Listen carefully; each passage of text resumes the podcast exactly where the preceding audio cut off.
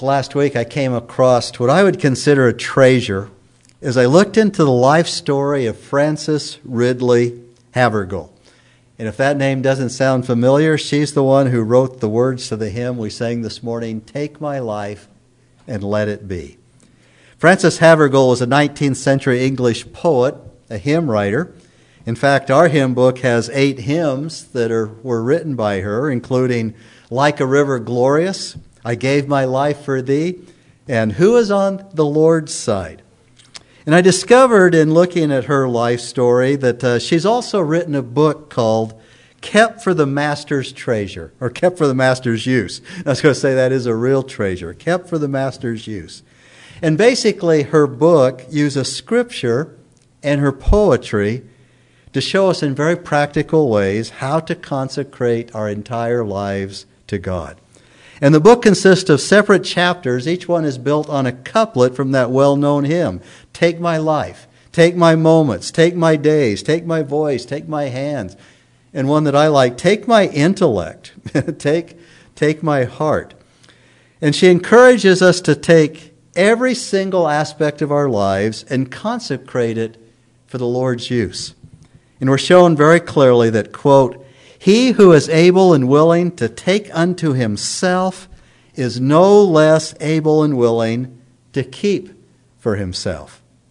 And so Havergal encourages us to choose this day whom we will serve with real, thoroughgoing, wholehearted service.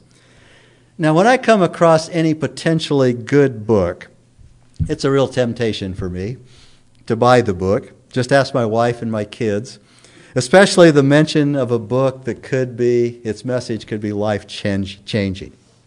And so I try my best not to buy any particular book that piques my interest or I'm interested in until I've wanted it three times, until the third time.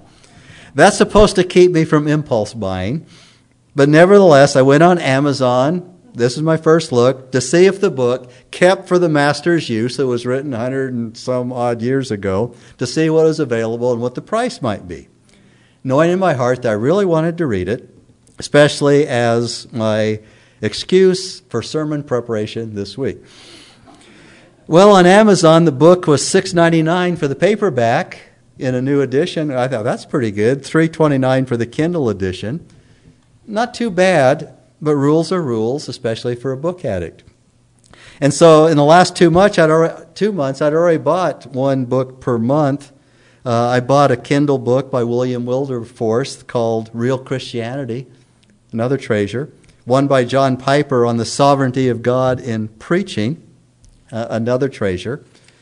So I looked down the web page of the Kindle books and I noticed the original edition of her book was free on the Kindle app. I haven't seen one of those for a long time. Usually they're 99 cents, if, if anything. If they're, uh, and so that made the book even more of a special treasure. Can't pass up a free book, right? As I started reading the book, I discovered that it was written in a style that we don't see very much these days. From the very beginning of the book, Havergal is plead, pleading with her readers to fully consecrate their lives to God. She urges, she appeals to them. And if you've read any of the classic works on prayers by E.M. Bounds, anybody read E.M. Bounds' book on prayer? It's much the same style. E.M. Bound literally begs his readers, he uses that word beg, begs his readers to see absolutely how vital prayer is. He begs his readers to, to not rest contented with the commonplace religion that is so prevalent. And Frances Havergal writes in much that same style, that urging, that beseeching the readers. And I pulled out, it's quite a long quote here, but it, it's really good. It's about how she, she urges us to find our heart finding rest in God and finding satisfaction in Him. And so she writes Do not shrink and suspect and hang back from what it may involve with selfish and unconfiding and ungenerous half heartedness Take the word of any who have willingly offered themselves unto the Lord, that a life of consecration is a deal better than they thought. Choose this day whom you will serve with real, thorough-going, wholehearted service, and he will receive you. And you will find, we have found that he is such a good master that you are satisfied with His goodness and that you will never want to go out free from His service. You cannot possibly understand that till you are really in His service. For He does not give or even show His wages before you enter it. And He says, My servant shall sing for joy of heart. But you cannot try over that song to see what it is like. You cannot even read one bar of it till your nominal or even promised service is exchanged for real and undivided consecration. But when he can call you, my servant, then you will find yourself singing for joy of heart, because he says you shall. And who then is willing to consecrate his service this day unto the Lord? When we come to Romans chapter 12, Paul writes in this same vein of begging, pleading with his readers. Verse 1 of Romans chapter 12, he says, Therefore I urge you, brethren, by the mercies of God, to present your bodies a living and holy sacrifice, acceptable to God, which is your spiritual service of worship. I urge you, I beg you, I beseech you the word translated there, urge, really means to beg, to beg. Sometimes it's translated beseech. The Greek word is parakale. It means to come alongside. Paul says, I come alongside to call you to this. It's a word of tenderness, it's a word of support and help. The word literally means to come alongside to give aid. Parakale. Now remember, the Holy Spirit is called the paraclete. The paraclete. The one called alongside to help us, to comfort us.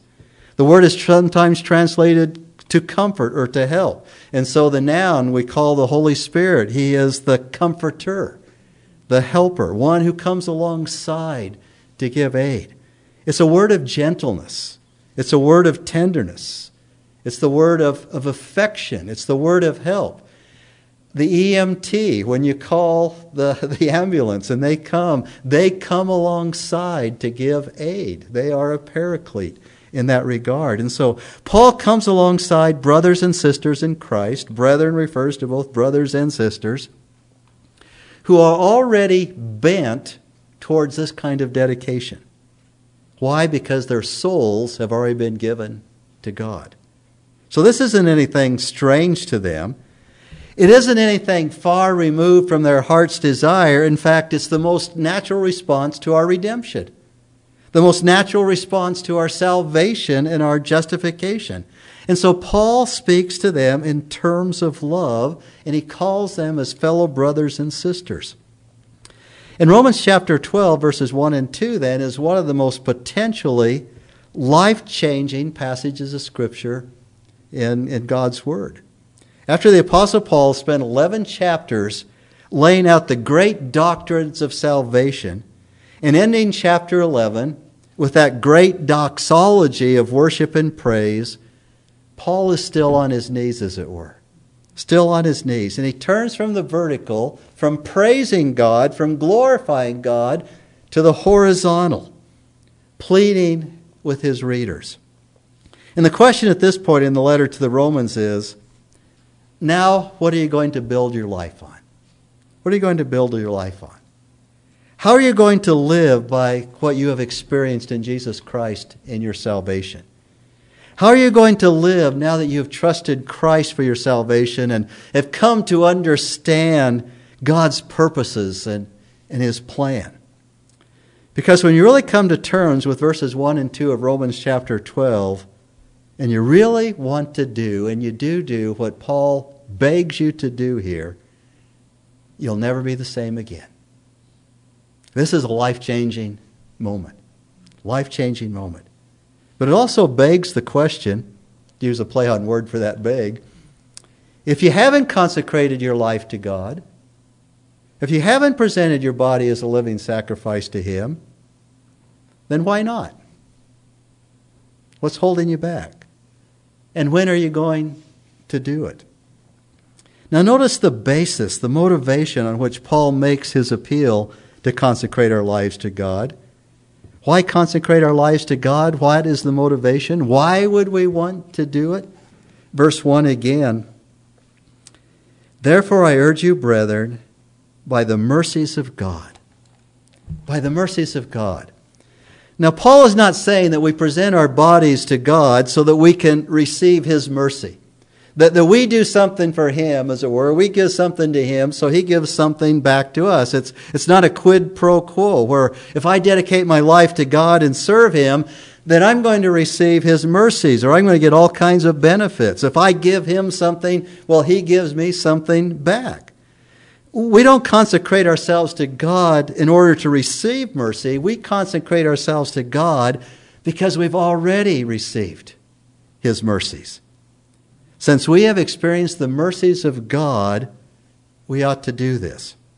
Now, sure, there are many benefits and blessings in, in living a life that is devoted to God. And Frances Havergal rightly urges her readers, beseeches them, commit their lives to God so that they will experience the benefits and blessings that God has for us. Because it, it does put us in a position we consecrate our lives to God to, to receive all that He ha- has for us. But we, we don't consecrate our lives to God in order to get the blessings and benefits. The blessings and the benefits are not the correct motivation for dedicating ourselves to God. The mercies of God that we have already see, received are. As believers, we have experienced the mercies of God.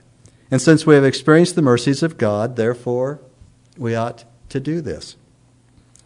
The psalmist asked in Psalm 116, verse 12, and I read this as our offertory scripture this morning what shall I render to the Lord for all his benefits towards me? What can I give to God or recompense him, render back to him for all, his, all that he has given to me, for all his benefits to me? What can I give back to the Lord for what he's done for me? And what the psalmist is asking or saying is, I can't think of anything that would be equal to what he has done for me. Can't think of a thing. Well, fortunately, God doesn't expect equal in return. All he asks is that in view of the mercies we have received and we have experienced, we give ourselves as a living sacrifice. So, what are the mercies of God? It's not difficult to determine, is it? The mercies of God are everything that God has done for the believer that are listed in chapters 1 through 11 of Paul's letter to the Romans. The whole thing. Everything that God has done for you in saving you. The provision of God's mercy for our sin. Love, grace, peace, the Holy Spirit to dwell within us. Faith, power, patience, eternal life, eternal security, justification, sanctification, hope, kindness, goodness, forgiveness, adoption, as sons and daughters, resurrection, and so on. All of these are the mercies of God. In other words, the mercies of God are summed up in all the work of Jesus Christ on our behalf. All that we have become because of Jesus, all that we are, and all that God has done for us and given us because of Jesus Christ. What should be our response as those who have received so much. Does it seem a great thing that we give back to God our very selves? Is, is that a great thing? And so, Romans chapter 12, verses 1 and 2 give us the key to the Christian life. The key to the Christian life. Now that we are saved, justified, that is, we're in right standing with God, born again, and dwelt by the Spirit of God, on account of God's mercies, how do we go about actually living the Christian life?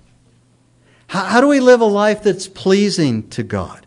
How do we live a life that's useful to Him in serving Him and in serving others? And that's what the remainder of the letter of the book of Romans is all about. How do we live a life that's pleasing to God, useful to Him, in serving Him and serving others?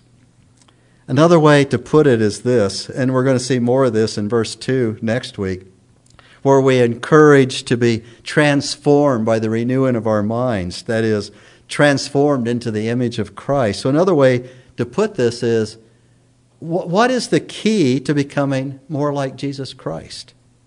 What is the key to becoming Christ like? Being transformed into his image. becoming like Christ in our, our actions, in our love, in our behavior, in our service, and as we'll see next week, in our thinking. In our thinking. The renewing of the mind that we might be transformed. And so the answer to all these questions is summed up in these first two verses of Romans chapter 12.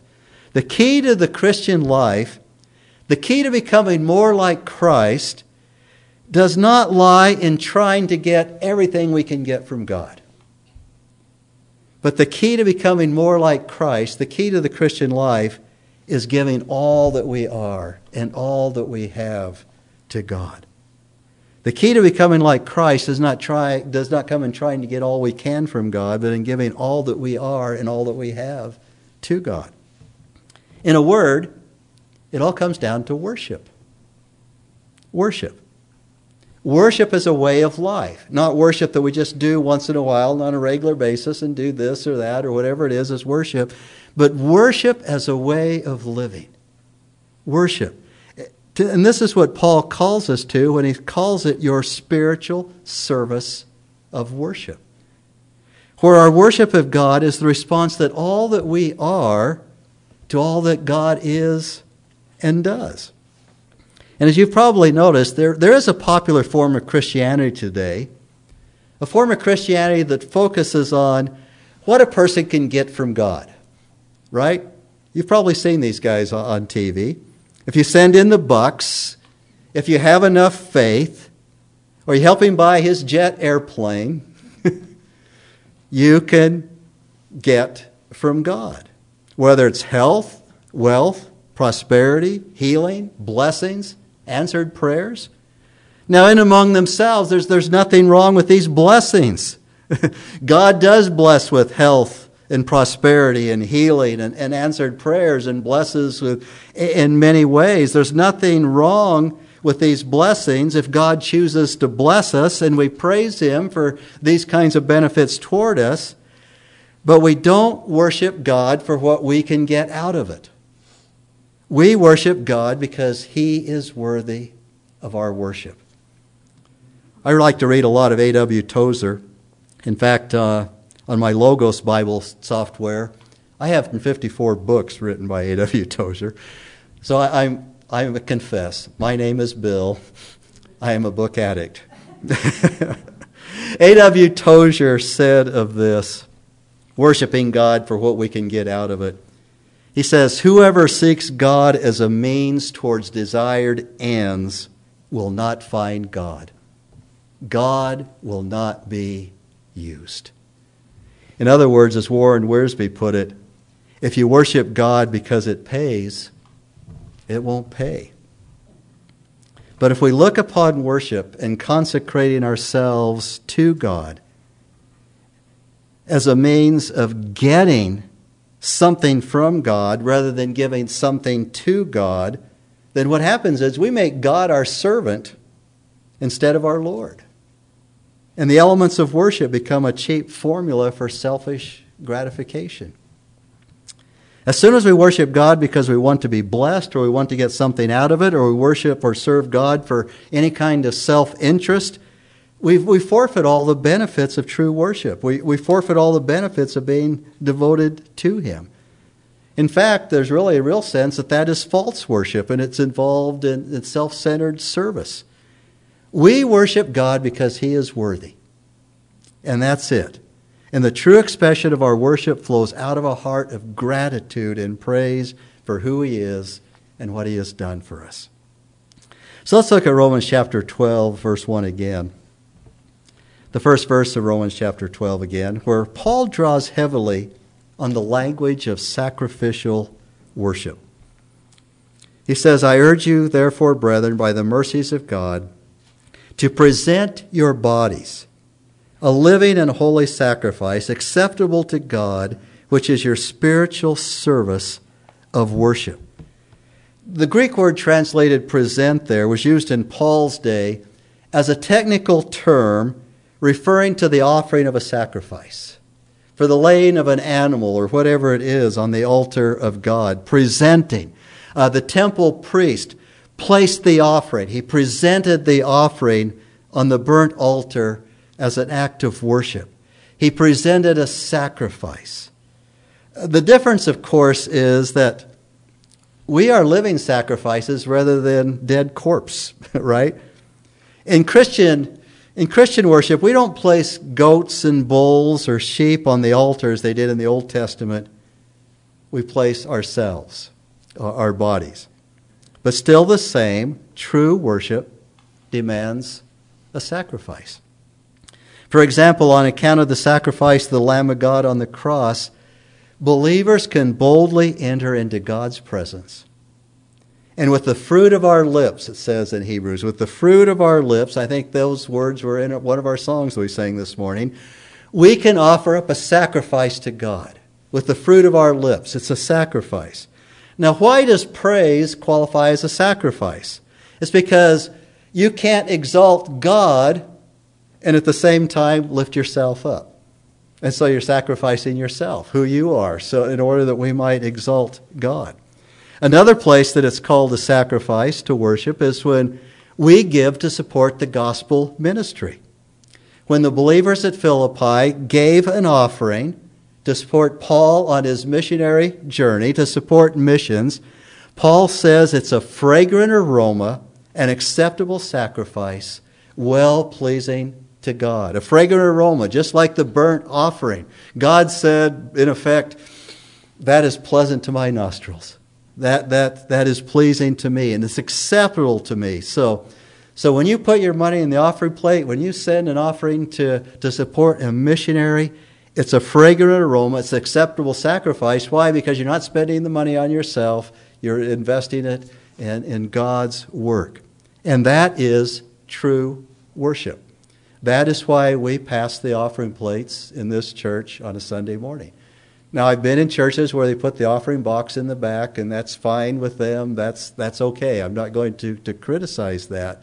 But I think it takes a marvelous type of worship out of the context of the corporate worship of the church as we offer our sacrifice. What shall we render unto the Lord for all his benefits towards me? So when we give to the others who are in need, God deems it a sacrificial worship. Now, the Lord no longer accepts the sacrifice of dead animals because the Lamb of God was sacrificed in our place. Jesus Christ bore our sins on the cross. But now we offer ourselves, all that we are and all that we have. And God says this is acceptable to God. Paul says this is your spiritual service of worship. And Paul says we are to present our bodies, our bodies, this physical habitation of which we are, we are housed. Why didn't God say your souls? Why don't you present your souls to Him? Why don't you give, in that sense, the inner person who you are as, as, as a sacrificial worship? Well, it's very simple. God already has our soul, right? If we're a believer in Jesus Christ, He's already got that. If you are a believer, He already has that, that inner man. He already has that, that real person, that real self, the eternal me, the new creation that's, that's created uh, in order to, or given and created in order to live in, with Him for all eternity, that has been transformed by His saving grace. So God already has my soul right? My soul is already secure and safe in Him. Now He's asking for our bodies. What He wants me to give now, He wants the real me, who I am in Christ, to give my body to Him. The new me, the new creation, is now called upon to present the body in which the real me lives. So we are priests who offer up the body. Now, that's not an easy thing to do. Somebody said it isn't always easy. I don't know if it is ever, ever easy, because the body is the place in which our humanness resides. If you don't think so, then you've missed the point of death. What, what is the point of death? Because when a, a believer dies, the spirit goes to heaven, right? To be absent from the body is to be present with the Lord. The body goes to the grave. And once that separation is made, then sin is no longer a problem, right? and then we're given a new glorified body. You know, so the body is which contains our humanness. The body is, we could say in this regard, is our flesh. And our flesh contains this horrible thing, according to Romans chapter 6 and 7, our sin. Our sin is encapsulated, as it were, in our body. And the body is the place of our flesh which has been trained and tainted by sin. Why is it so hard to give up those bad habits of sin, even though you receive Jesus Christ? Is because from the day you have been born, your sin has been training your body to do this, to want this, to do that, and the other thing. And because of our sin nature, it's a very easy thing to train to sin. You know, why, why does a baby cry as soon as the baby is born? Because it wants, it desires. It doesn't like this. It's been safe in the mother's womb where it's been warm and comfortable and, and life is good and you can feel you can feel the mommy patting her belly and you go, oh, that just feels good. I'm just so safe and good in here. And all of a sudden, boom, you're out in this horrible world and all of a sudden you're hungry, you hurt, you got all this other stuff that, that's, that's going on, and then sin comes in, and because of sin, you know, and so, all of our life, when we see this and want that and the other thing and want to do something, the body has been trained and tainted by sin. And that's why Paul ends Romans chapter 7 Oh, wretched man that I am, who will release me from this body, body of sin? And so, it's essential then that we yield the body. Turn back to Romans chapter 6, verse 12, because this isn't the first time in Romans that Paul has talked about our bodies. Verse 12 of Romans chapter 6. He says, Therefore, do not let sin reign in your mortal body so that you obey its lust. And do not go on presenting, there's the word again, presenting the members of your body to sin as instruments of unrighteousness but what? Present yourselves to God as those alive from the dead, and your members of instruments of righteousness to God. Sin will no longer reign in your soul when you receive Jesus Christ, but sin is going to remain there in your body. And your lustful body is going to want to present its members, the members of its body. Be careful, little hands, what you do. Be careful, little eyes, what you see. Be careful, little feet, where you go. All of that as, as instruments of unrighteousness. You see something that is desi- desirable. You know, you're going down through Facebook or whatever, or, you know, and you go, wow, that, that appeals to the flesh, you know, and there, there are fleshly desires that you want to, want to experience. And so, when lust is conceived, James says, you present yourself to your body to it and you obey its lust. But what Paul is saying here is let the real you, let the real you, who you are in Christ, present yourself to God. Present your body to God. And the point here is to stress that your body counts. You're not just soul and spirit. You are body, soul, and spirit. And you are to consecrate yourself to God, yes, soul and body and spirit, but you have to consecrate your body to the Lord because your body matters. Now, you might not think your body's that much. you might think your body's weak, it's got some weaknesses. You have illness, you have disease, you could have age or, or disability. Or you might think, well, I'm not very athletic. You know, I'm not like that guy I say, boy, he can do a lot for the Lord because look at all the energy and the strength the Lord gave him. You might not think you're very talented. You know, I can't do such and such like somebody else. And you wonder, well, what kind of sacrifice would my body be? Have you taken a good look at my body lately? I did this morning. so, so you wonder, you know, what kind of sacrifice is this, Lord? Why would God want this stupid thing? Why would God want my body? It can't see very well. It has a tendency to pass out. it gets lost in traffic in Boise. You know, God, how can you send me there? I can't even get there. How are we supposed to, how am I supposed to take my body there? And the body's not even close to a perfect sacrifice that's demanded in the Old Testament. But again, we must remember that Jesus Christ was the perfect sacrifice. He was the only perfect sacrifice for sin. And besides, we must put out of our mind that God demands perfection. God doesn't demand perfection for our sacrifices to be acceptable. So, so put out of your mind any thought that your body will ever deserve acceptance with God because it never will.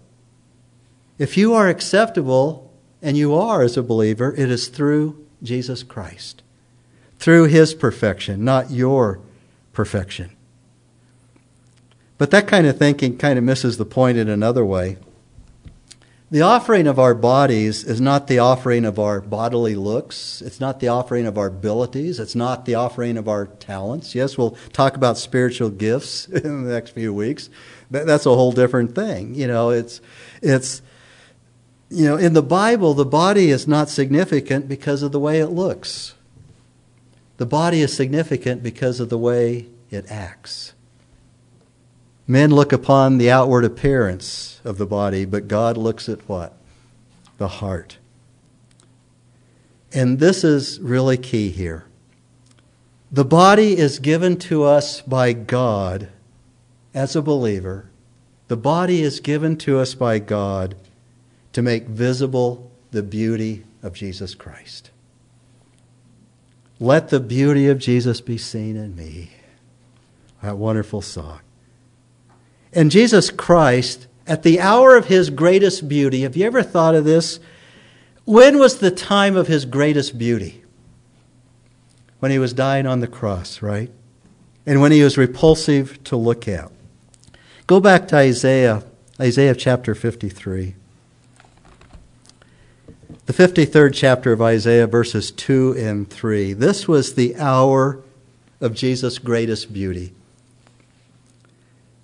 It says in verse 2 of Isaiah 53 For he grew up before him like a tender shoot, and a root out of parched ground. He had no stately form or majesty that we should look upon him, nor appearance that we should be attracted to him.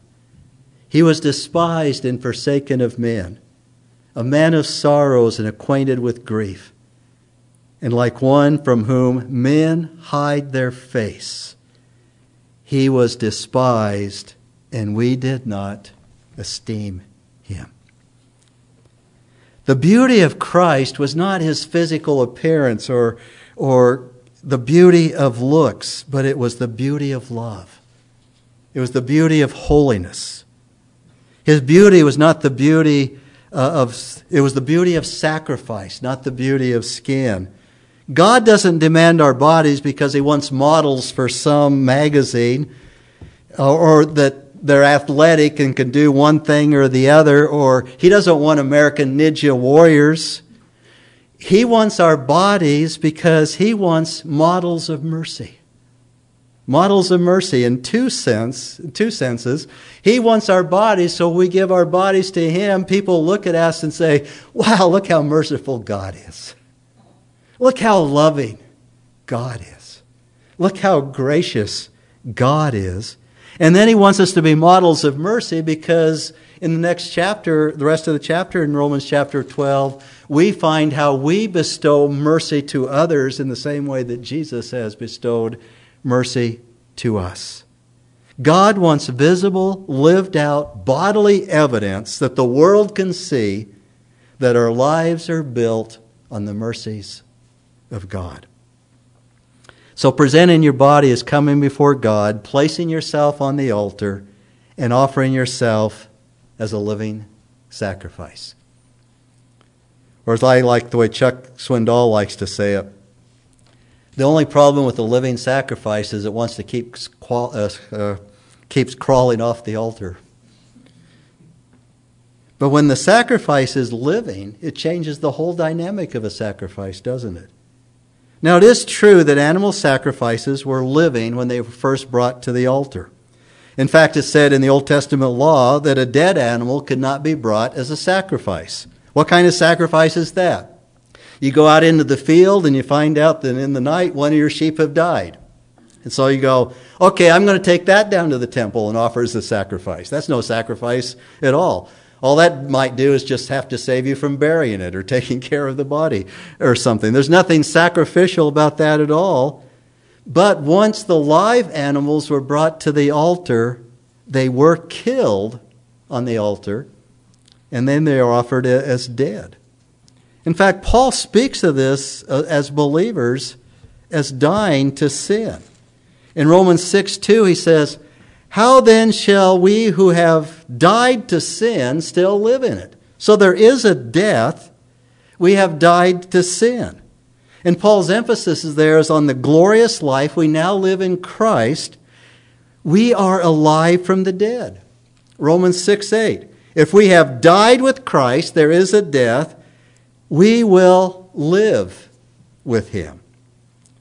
As offered, as presented on the altar, we were dead to sin.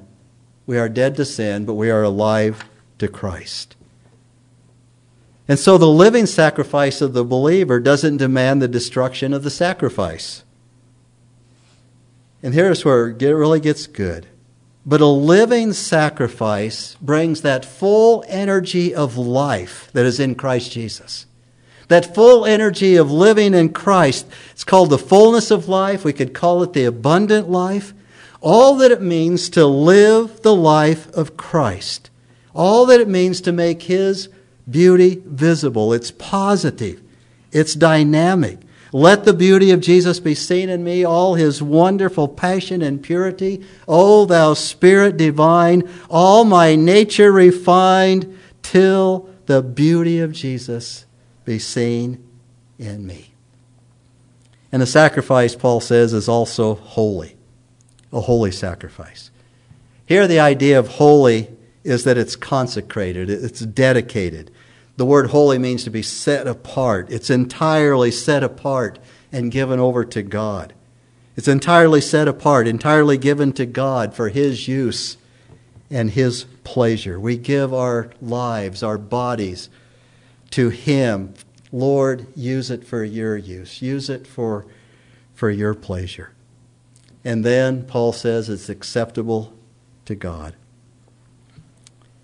Back in Romans again. Therefore, I urge you, brethren, by the mercies of God, to present your bodies a living and holy sacrifice, acceptable to God, which is your spiritual service of worship.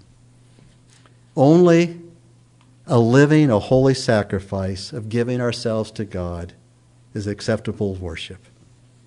And that's the only way we can give Him our spiritual service of worship. Joshua said, as quoted by Frances Havergal, Choose this day whom you will serve. Choose this day whom you will serve. We have come to a point, to a scripture passage in Scripture, and it's really quite simple. Will you go out from here this morning, having been in worship? Will you go out from here determined to live for yourself, what you want, what you desire?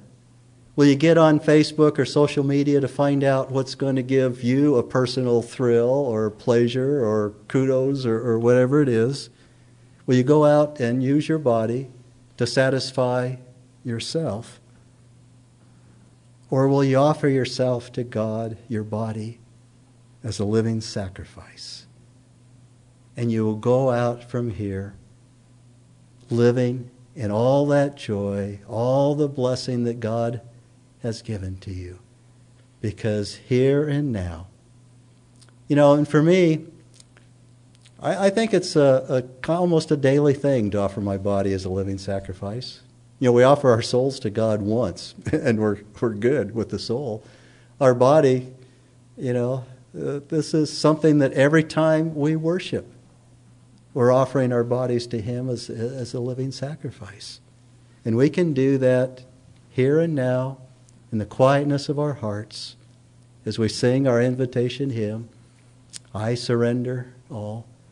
And I'm going to leave that up between you and the Holy Spirit. You know, what is it that God would have you do at this very moment as we offer ourselves, our bodies to Him. Shall we pray?